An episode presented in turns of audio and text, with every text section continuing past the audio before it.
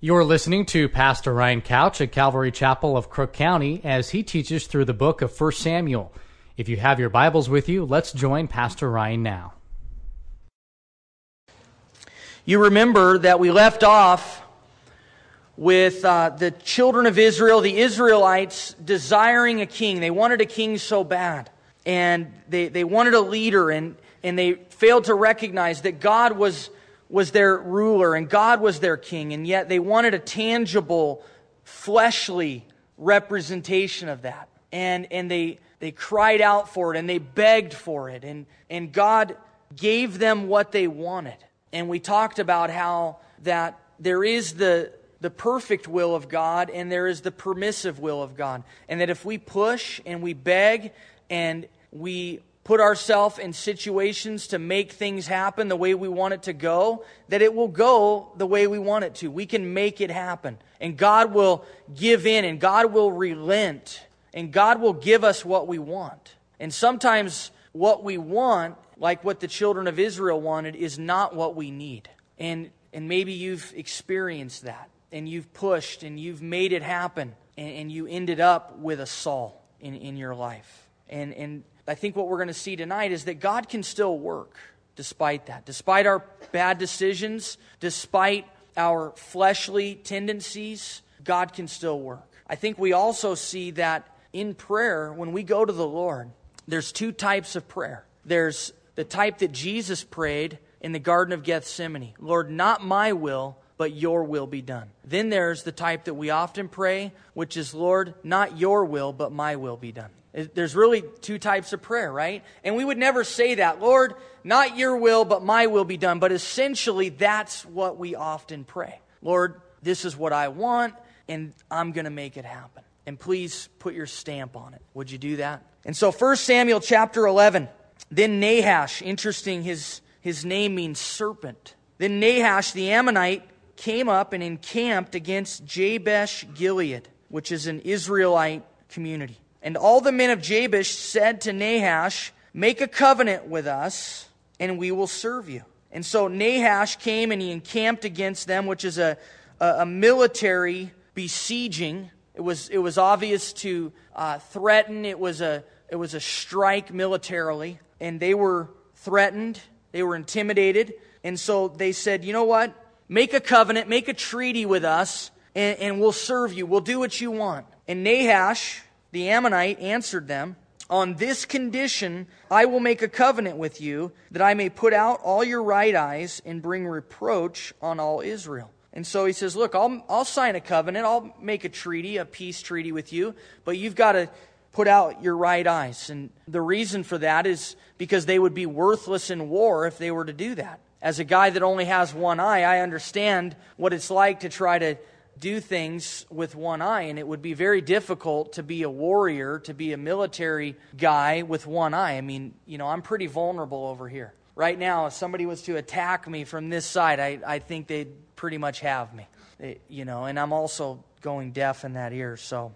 Um, but I understand what that's like. And so that's why he did that. It was military strategy, plus, it would be a way to demoralize them and, and just, you know, make them feel like they were worthless. And it's interesting that this guy's name, Nahash, means serpent because the devil is presented scripturally as a serpent. And here's Nahash coming to them, much like the devil does, where the devil has no authority to attack our lives unless we give it to him. And if the devil has a foothold in your life, if the devil has a way in your life, if you are giving the devil room to work and you're giving in to his schemes, into his temptations, then you allowed it. The devil doesn't have the authority to just come into our life and ruin us. And, and there's a tendency in, in Christians' lives, in our lives, to, to do two things with the devil. On one hand, there is a segment that wants to pretend like he doesn't exist and we never talk about him and we don't ever uh, pray against the schemes of the devil and we just pretend like that spiritual warfare is not at all something that we're going through. Then there's the other segment that wants to give you the impression that the devil is under every bush and rock and around every corner and that he is just involved in every sin. You know, there's the demon of chocolate and the demon of cigarettes and the demon of this, and you've got to, you know, pray down uh, demonic uh, strongholds, and it's just, it gets really weird and unscriptural. And so there's two tendencies to give the devil no credit or to give the devil way too much credit. And, and here we find with Nahash that he didn't have any authority in their lives unless they gave it to him. We also see that the tendency is to, to want to sign kind of a peace agreement with the devil, to, to just exist as Christians, where we're, we're kind of at peace with the devil and, and we're, we're cool with the, the foothold that he has in our life and we're cool with the, the stronghold that he has and, and, and it's okay that, that we're continually giving into this sin and we're not fighting against it. And we also see that, that nahash wanted to blind these guys and i think that's exactly what the devil wants to do in our life he wants to blind us he, he wants to blind us to our weaknesses he wants to blind us to his schemes and to his attacks and, and we have to fight against that. Then the elders of Jabesh said to him, Hold off for seven days that we may send messengers to all the territory of Israel.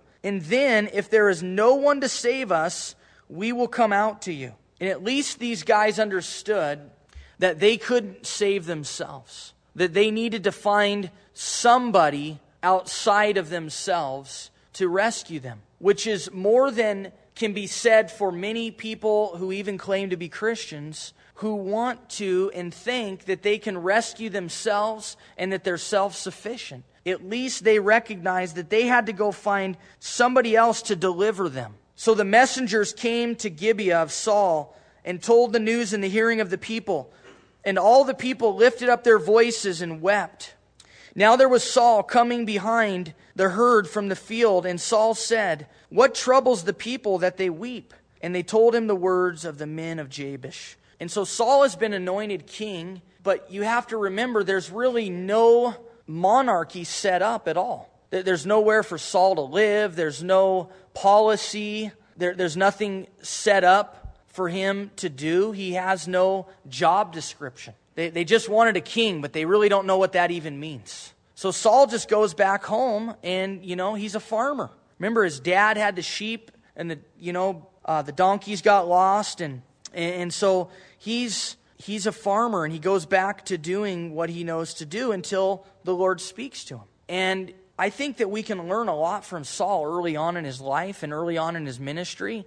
We saw last week that he started humbly. He ends up being an arrogant jerk, but he starts with humility. And here I think we see more of that humility. It wasn't like he said, you know what, make me a palace and I want a throne and give me a crown and I'm going to rule you people. He just goes back to doing what he had always done. I, th- I think that's a great attribute. He also is waiting on the Lord for God to give him direction. And I think this is, is great for those of us that are involved in ministry, which many of you are, those of you that want to be involved in ministry we have desires, we, we have things that God has placed on our heart. But sometimes between the revelation of God and the fulfillment of that, there are years of just waiting on Him to give us direction. And I think we see that with Saul. Just say, I'm going to wait on the Lord to see what He has for me. And so God may have made something clear to you that He wants you to do, but it doesn't mean He wants you to do it today. He might have lots of preparation for you. And in the meantime, you just wait on the Lord and serve Him in, in the things that He gives you opportunity to do. And there's always this question well, what does it mean to wait on the Lord? What exactly does that mean? Well, if you think about a waiter, what does a waiter do? A waiter serves, a, a waiter meets needs. And, and I think that's a really good picture of what it means to wait on the Lord. Serve, meet needs, be open to whatever God has for you. And ultimately, when God opens that door of the thing that He revealed to you, that He has for you to do, then it'll be blessed by Him. And in the meantime, you just wait. And so they hear, or Saul hears about the trouble and the threat from Nahash. And it says, The Spirit of God came upon Saul when he heard this news, and his anger was greatly aroused. Now, this almost seems contradictory, doesn't it? That the Spirit of God came upon him, and his anger was greatly aroused. And then we're going to see him in verse 7. He took up a yoke of oxen, cut them in pieces, and sent them throughout all the territory of Israel by the hands of messengers, saying, Whoever does not go out with Saul and Samuel to battle, so it shall be done to his oxen. And the fear of the Lord fell on the people, and they came out with one consent. I mean, they were unified. This is interesting. The Spirit of God comes upon Saul. He gets super angry. He takes oxen, he hacks them to bits, and he sends them throughout all the country. And I think this is a great thing for us as Christians, especially Christian men, to hear. That the Spirit of God coming upon you does not make you a pansy, does not make you a woman, does not make you enable uh, to have masculinity and, and to be a man and to be angry at the right things. And, and I think this applies uh, to ladies as well, but, but certainly men, because I think the church has done a really good job of stripping men of their masculinity, uh, of taking that warrior spirit that exists in men and, and basically replacing it with skipping through the daisies and, you know, singing songs that only 12 year old girls should sing. And, and that's not at all what it means uh, to be a man, and it's certainly not at all what it means to be a Christian man. We see here with, with, with Saul, the Spirit of God came upon him, and, and he was angry.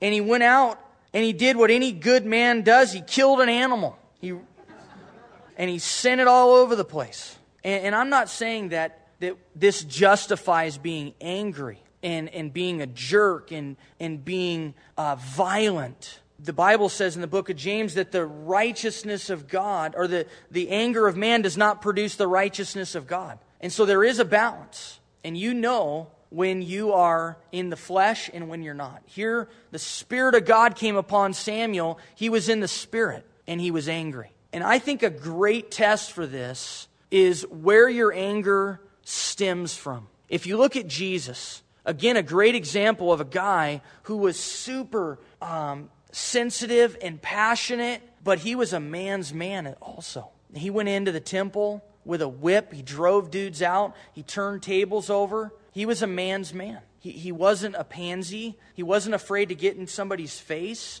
like he did with the religious leaders, but he also knew how to handle people gently and kindly. And so being a man involves having discretion, it, it involves having common sense knowing how to handle situations and, and how to handle people and, and not just flying off half cocked all the time. Knowing, you know what, this person's sensitive and, and, and this, this person over here, you know what, you've got to hit them upside the head with a two by four to get through to them. See? And understanding different personalities. That, that was Jesus. He understood that. I mean, you, you know, in John chapter 3, Nicodemus comes to him, and I mean, he hit Nicodemus hard. But then in John chapter 4, we see him dealing with the Samaritan woman very gently and, and yet directly. And so Jesus understood how to deal with people, and Jesus got angry at times. But when he did, it was always for the sake of somebody else. It was never the way that he was being treated. Somebody said something he didn't like, and he flies off the handle. Somebody bumps him in a crowd you know, like the, the lady with the issue of blood, you know, and he's all irritated. You want to fight? What's up, lady? Come on. You know, that, that wasn't Jesus. He, he wasn't angry over things that happened to him. I mean, he's being beaten, his beard ripped out of his face, a, a pillowcase over his head. I'm sure it wasn't a pillowcase, but, you know, something over his head, and they're beating him, and he doesn't know where the punches are coming from. That's the time that I think I'd be getting upset. But Jesus, it says that as a lamb before its shears is dumb, didn't even open his mouth. These were things that were happening to him, and he didn't get angry. But when we see Jesus getting angry, was when it affected others. When he saw that the religious leaders were taking advantage of the people and were ripping them off in the name of God, it fired him up. And he went in and he cleaned house. And, and Saul here, the Spirit of God comes upon him because he sees that his people were threatened. The people that God had given him to lead. He sees they're threatened and it angers him. And so, guys, the Spirit of God coming upon you does not strip you of your emotions and it does not make you a woman. It's okay to, to be uh, angry.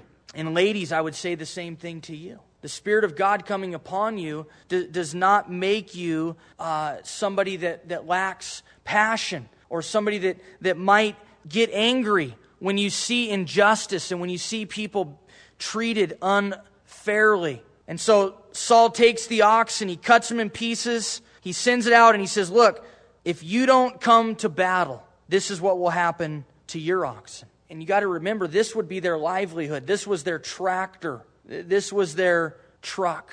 This would be the difference between making a living and not making a living. And so when he says, We're going to kill all of your oxen, that's a big deal.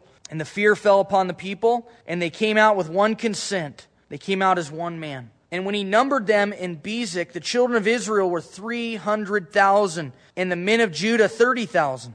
And they said to the messengers who came, Thus you shall say to the men of Jabesh Gilead, Tomorrow, by the time the sun is hot, you shall have help. Then the messengers came and reported it to the men of Jabesh, and they were glad. Therefore the men of Jabesh said, Tomorrow we will come out to you, and you may do with us whatever seems good to you. So it was on the next day that Saul put the people in three companies, and they came into the midst of the camp in the morning watch and killed Ammonites until the heat of the day. And it happened that those who survived were scattered, so that no two of them were left together. Then the people said to Samuel, Who is he who said, Shall Saul reign over us? Bring the men that we may put them to death. But Saul said, Not a man shall be put to death this day for today the Lord has accomplished salvation in Israel. Then Samuel said to the people, Come, let us go to Gilgal and renew the kingdom there. So all the people went to Gilgal, and there they made Saul king before the Lord in Gilgal.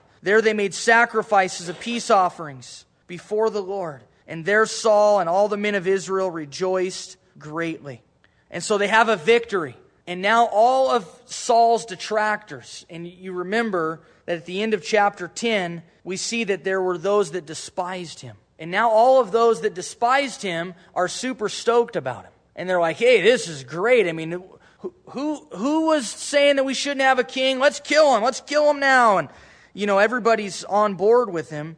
And isn't that the tendency? That when there's victory and when things are, are going well, that the enemy wants us to come in and to fight amongst each other. Here they, they have victory and, and they've protected themselves from the enemy, from Nahash. And, and so they've, they've defeated the enemy from the outside. And now it's like, you know what? Since we've defeated the enemy from the outside, let's just fight amongst ourselves. And that happens so often in the church. It's like we get bored or something. You know what? We really don't have uh, anything better to do. I mean, I know there's people dying and going to hell all around us. And, and I know that we've been given this commission to go out and, and to be um, missionaries in our community and to make disciples. And I know we're being attacked from every possible direction. But you know what? Let's just sit around and fight amongst ourselves about worthless doctrines and about how church ought to be conducted and,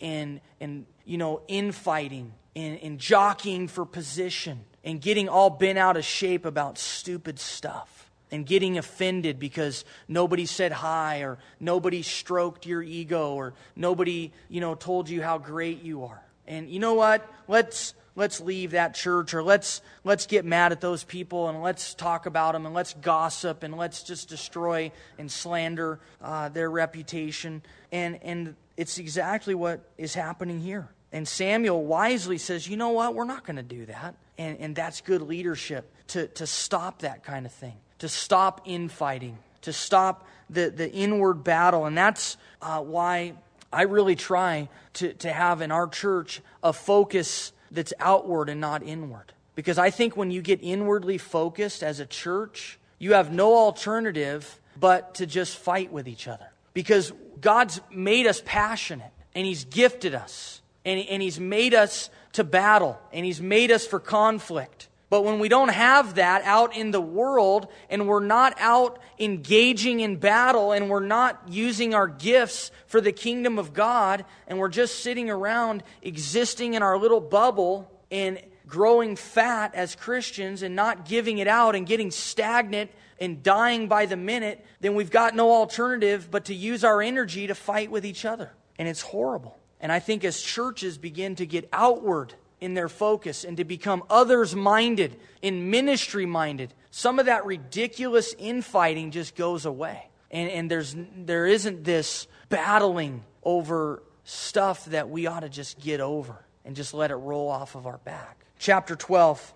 Now Samuel said to all Israel, Indeed, I have heeded your voice and all that you said to me, and have made a king over you. And now here is the king walking before you and I am old and gray headed. And look, my sons are with you. I have walked before you from my childhood to this day. And so Samuel says, Look, you wanted a king, gave you a king. Here I am, I'm getting old. I'm about to pass the, the torch on to Saul here. And here's my kids. We all we know about his kids. They, they weren't great kids. They, they didn't model Samuel. But Samuel says, I've walked before you from my childhood. I think that's interesting because, again, I think there is a mindset that says that if you came to Christ at an early age, that you kind of have to walk away from the Lord. That there's going to be a point where you will go willy nilly and, and do weird stuff for a while, and, and then you'll come back. But we see with Samuel, that didn't happen. He walked with the Lord from day one, and he never had that. And so don't, don't ever use that in your kids' lives as justification. Have expectation that your kids will never walk away from the Lord. Now, if they do, and there's nothing you can do about it, then there's nothing you can do about it. But have expectation that that will never happen and pour into your kids. Give them Jesus. Point them to Jesus on a daily basis. Model it in your life authentically. You guys, th- there is a real easy explanation why kids walk away from the Lord who are raised in the church. It's very simple. They've never seen it really lived in somebody's life. It's just a joke. There's a reason why people call pastors' kids PKs and pastors' kids. There's a reason for that. There's a reason why pastors' kids often rebel. It's because they've seen hypocrisy and it isn't real and it's not authentic. And dad is one way at church and another way at home. And so, why would I want that, God? It's a joke. And so, one of the greatest things you can do for your kids is to live authentically, to be Jesus to them, to be the same wherever you're at, to point them to Jesus, to take them to the Word, to pray with them, to pray with your wife, men, that your kids see that this is real, that this is not an imaginary friend, that, that this isn't a God that we go to when things get really tough. It's not a genie in a bottle. You know what, Lord? I really need you now. Will you come out of the bottle and, and grant these three wishes? And, and if we're giving our children that indication, then yes, they will bag it. And who can blame them? But Samuel walked before the Lord from childhood to this day. And so have expectations for your kids that they'll never walk away from the Lord, that they'll always follow him, that they don't have to make the same mistakes you made. That they don't have to experience things to know they're wrong. That is a lie from the devil. God has given us a conscience. We don't have to experience it and then have the guilt and go, oh, yeah, that's why we don't do that. They don't have to do it. Teach them, tell them the difference between right and wrong, teach them principles of godliness, talk to them about sensitive subjects. Be open and honest and vulnerable. It's your job. You have to do it. He says, Here I am, verse 3 Witness against me before the Lord and before his anointed. Whose ox have I taken? Or whose donkey have I taken?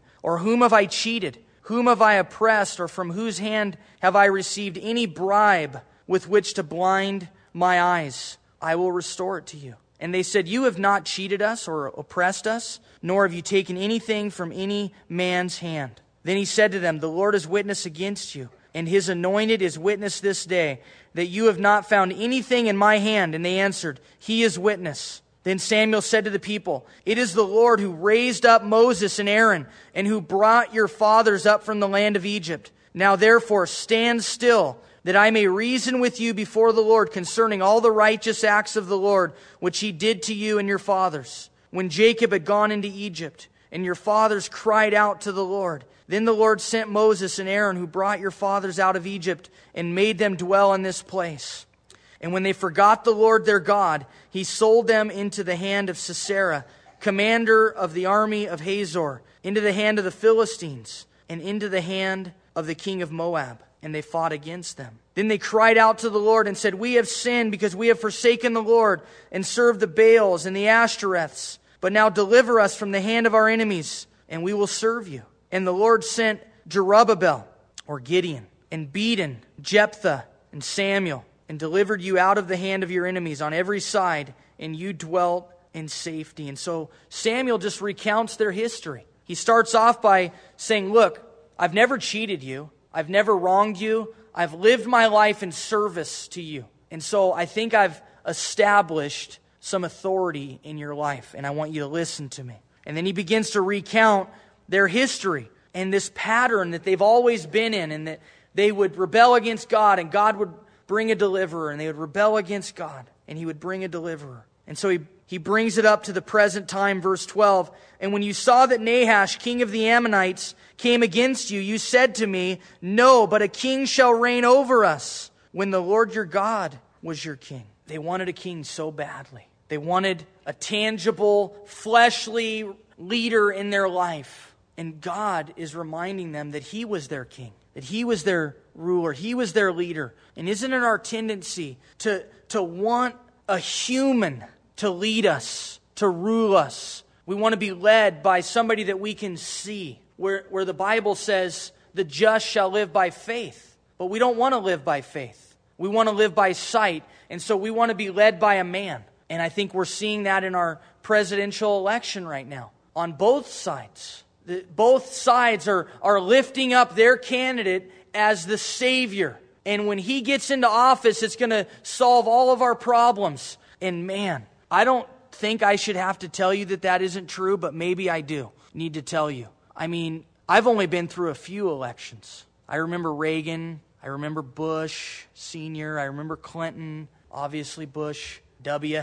And, and now, one of these two guys. And I can tell you in my short history with presidents, it doesn't change much, does it? Jesus is on the throne. I remember eight years ago, W was going to be the answer to every conservative Christian's dilemma. We had eight years of Clinton, and he drove us into moral depravity. And W was going to solve all of our problems. Is that true? Obviously not. Sin is running rampant. And I'm not telling you not to vote, do vote. Be a good citizen. Do, do what God's calling you to do. Pray for the, the leaders locally and at the state level and nationally. We are called to do that. But, guys, don't put any man on a pedestal. Don't think that any person is going to be a savior. They're not. Jesus is our savior. It's the same reason I don't want you to put me on a pedestal. I will let you down every time. And I try to do my best to remove myself from that pedestal as much as I can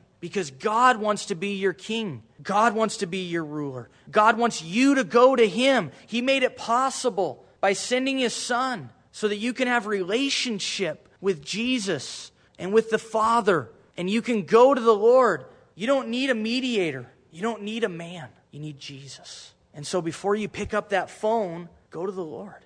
Be- before you seek counsel from a man, from a person, go to the Lord. And when you don't do that, and when you lift a person up as the ruler of your life, you're doing the exact same thing that the children of Israel did. You're saying, Lord, I'm glad you're there and it's cool and all, but I want a fleshly, tangible representation of you because I don't want to live by faith, I want to live by sight. And the awesome thing about that is that God will continue to graciously deal with us, as we see here in our text. Samuel goes on, he says, You wanted a king? Now therefore, here's the king whom you have chosen and whom you have desired. And take note, the Lord has set a king over you. God allowed it, God brought it to pass. Guys, don't ever think that because God allowed something or brought something to pass that it's His will for you. Don't ever think that because something worked out, that that necessitates God's blessing. It doesn't mean that at all. If you fear the Lord and serve Him and obey His voice and do not rebel against the commandment of the Lord, then both you and the king who reigns over you will continue following the Lord your God. And so he says, Look, if you fear the Lord and serve Him and obey His voice and do not rebel against His commandments, then, then the Lord will continue to be your king. You can continue to follow Him. He won't reject you, He won't forsake you. Guys, what we see here is grace. Because I think what I would say if I was the Lord is look, you're done. You wanted a king, here's your king, have fun, I'll talk to you later. But that's not what he says. He gives them another opportunity. It's God's grace. And maybe you've made some poor decisions and you're stuck with that Saul in your life. Maybe you're married to Saul and you knew that you knew that that wasn't what God had for you. They weren't a believer. It, it was unequally yoked. You knew you were rebelling against God, and now there you have it. You got what you wanted. It doesn't mean you're done.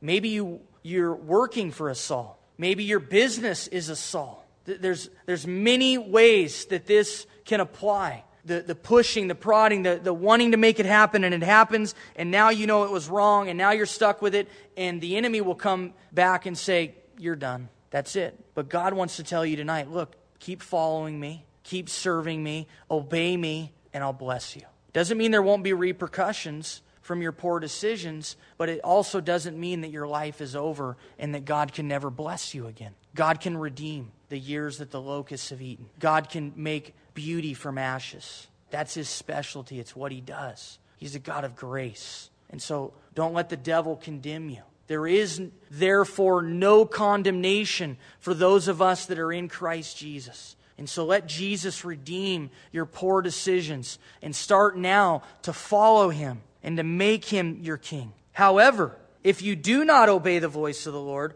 but rebel against the commandment of the Lord, then the hand of the Lord will be against you as it was against your fathers. And I kind of see this the hand of the Lord will be against you almost like a spanking. The hand of the Lord will be against you. If you want to keep rebelling and keep doing your own thing and keep propping Sauls up all over your life and not learning your lesson, then the hand of God will be against you and he'll chastise you and he'll correct you. But what does Hebrews tell us? that the Lord chastises those he loves, just like a good parent. A good parent disciplines and corrects their children. People that say, Oh, I love my kid too much to, to discipline him. No, you don't. You love yourself too much, and you want your kid to be your best friend. And you don't want to have an enemy living in the same house. You're selfish. That's the bottom line. You're selfish, and, and, and you don't have a backbone. That's the problem. If you really loved your kids, you discipline them, and you would do it consistently and you would do it lovingly, just like God does. And if you want to keep rebelling against the Lord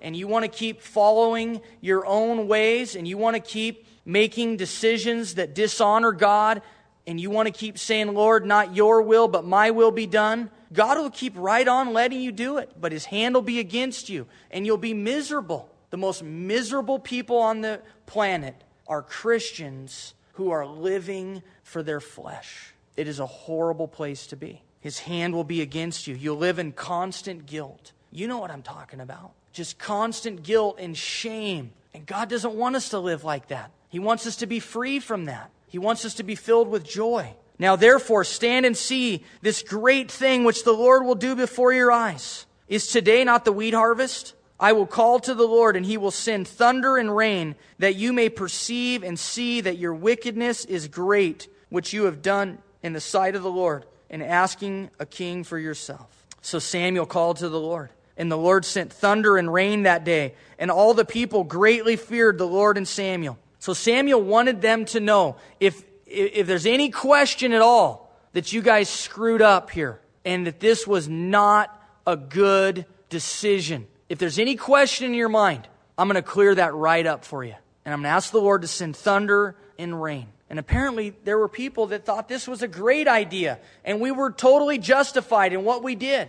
And Samuel was showing them that no, you weren't. You were wrong. And sometimes, you guys, we need a Samuel to show us that we are way out of God's will. And you need to have teachable hearts, and you need to be open to the Lord's voice. The people greatly feared. When they see the thunder and the rain, they're like, oh, I guess this wasn't such a great thing. And all the people said to Samuel, Pray, pray for your servants to the Lord your God, that we may not die. For we have added to all our sins the evil of asking a king for ourselves. Then Samuel said to the people, Do not fear. You have done all this wickedness, yet do not turn aside from following the Lord, but serve the Lord with all of your heart. Again, you guys, we make bad decisions. We disobey. We dishonor the Lord. We make monumental, life changing decisions that absolutely alter the course of our life. But there's still hope.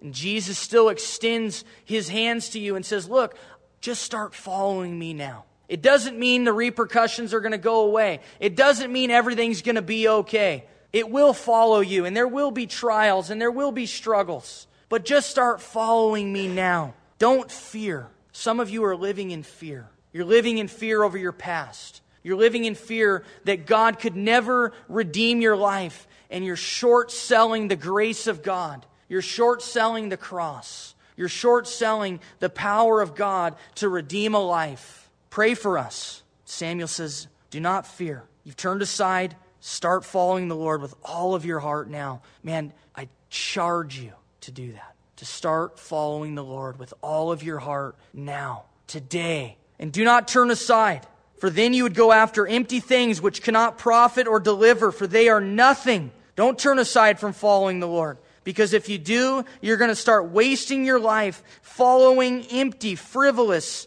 stupid stuff that doesn't profit or deliver. It's nothing. It's vain. It's useless. What do you want your life to be defined by? For the Lord will not forsake his people. I will never leave you nor forsake you, God says. He doesn't say, I will never leave you nor forsake you unless you totally screw your life up, then you're on your own. No, he says, I will never leave you nor forsake you ever, no matter what you do. But you've got to turn your life over to me if you want me to redeem it. The Lord will never forsake his people for his great name's sake. His name is on your life. He's put his name on you, and you mean something to him, and you're valuable to him, and his reputation is on you, and he doesn't give up on you, just like you don't give up on your kids. And, and you see parents who, whose sons and whose daughters have just ruined their lives with years of drug abuse and stealing from their parents and being in prison and getting into all sorts of legal trouble and, and, and being just absolute shame to their family.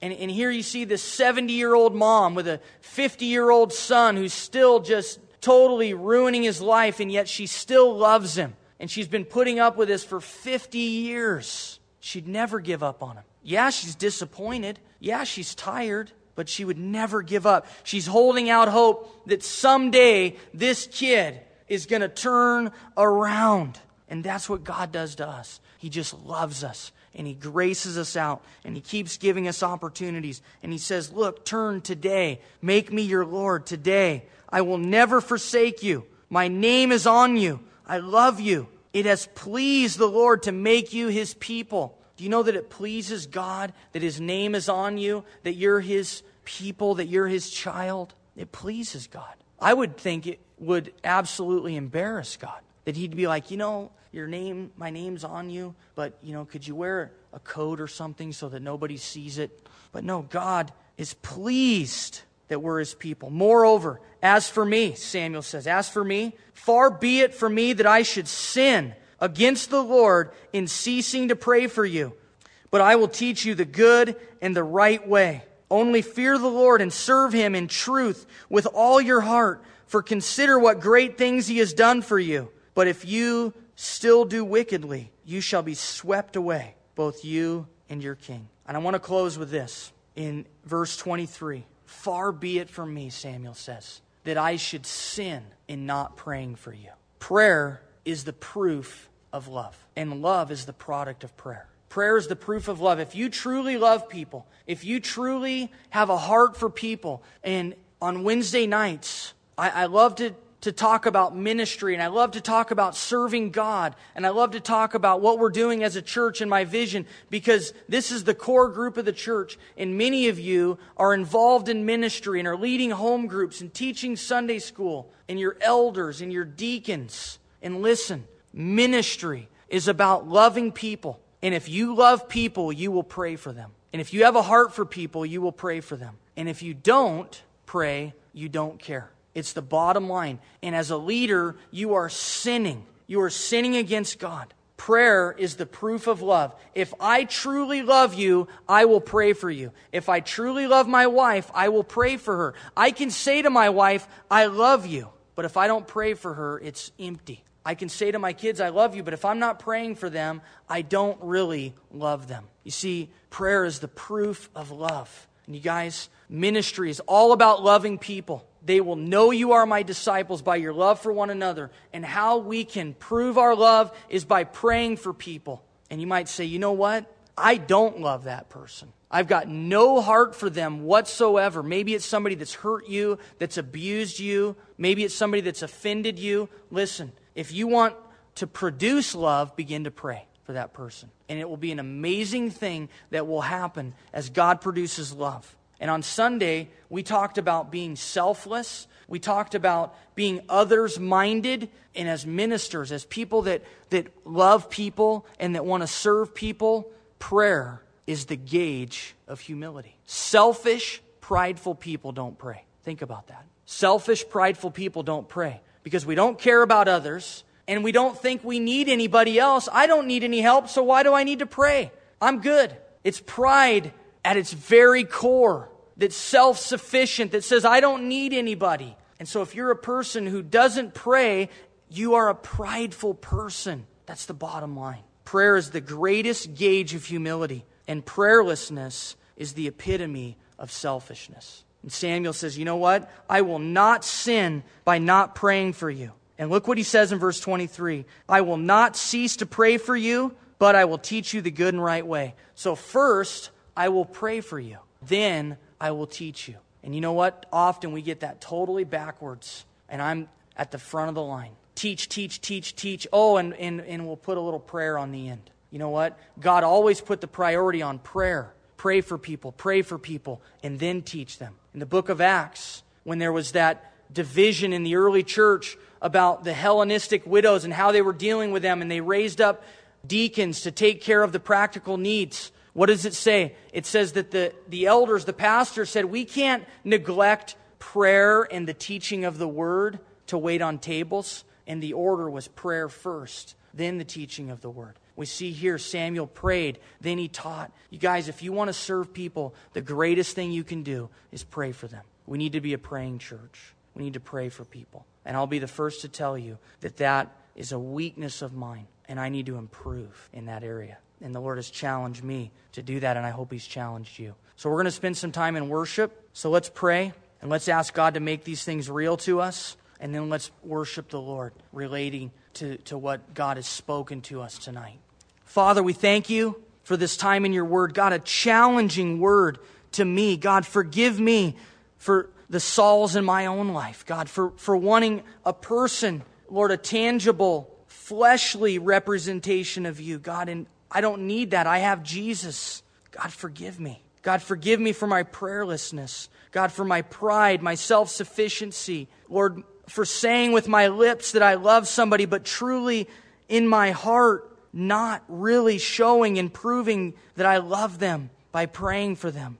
God, make us people of prayer. God, make us a church that prays, that prays for one another. God, make us people who are completely dependent upon you and not ourselves. God, forgive us of our pride. Strip us tonight, God, of our pride, of our selfishness, of our reliance upon our own goodness and our own efforts and our own abilities. God, forgive us. God, break us. Bring us to the end of ourselves. Draw us unto you tonight. Jesus, we thank you for your grace. We thank you, Lord, that, that when we've turned our back on you, that you always give us opportunity to come back and you're extending your love and your grace. And the cross is always there to bridge that separation between us and the Father. And Lord, tonight we embrace the cross. We embrace your grace and your forgiveness. And Lord, we ask that you would set us on the right path, that we'd begin to follow you and to make you our King. And that, Lord, we would confess it and we would move on. Having that conviction draw us to the cross and not away from the cross. Lord, be glorified tonight as we worship you. Confirm these things in our heart. Lord, make them real in our lives. In Jesus' name, amen. You've been listening to Pastor Ryan Couch of Calvary Chapel, Crook County. For more information, you can write to us at P.O. Box 378, Prineville, Oregon 97754. Thanks for listening, and God bless.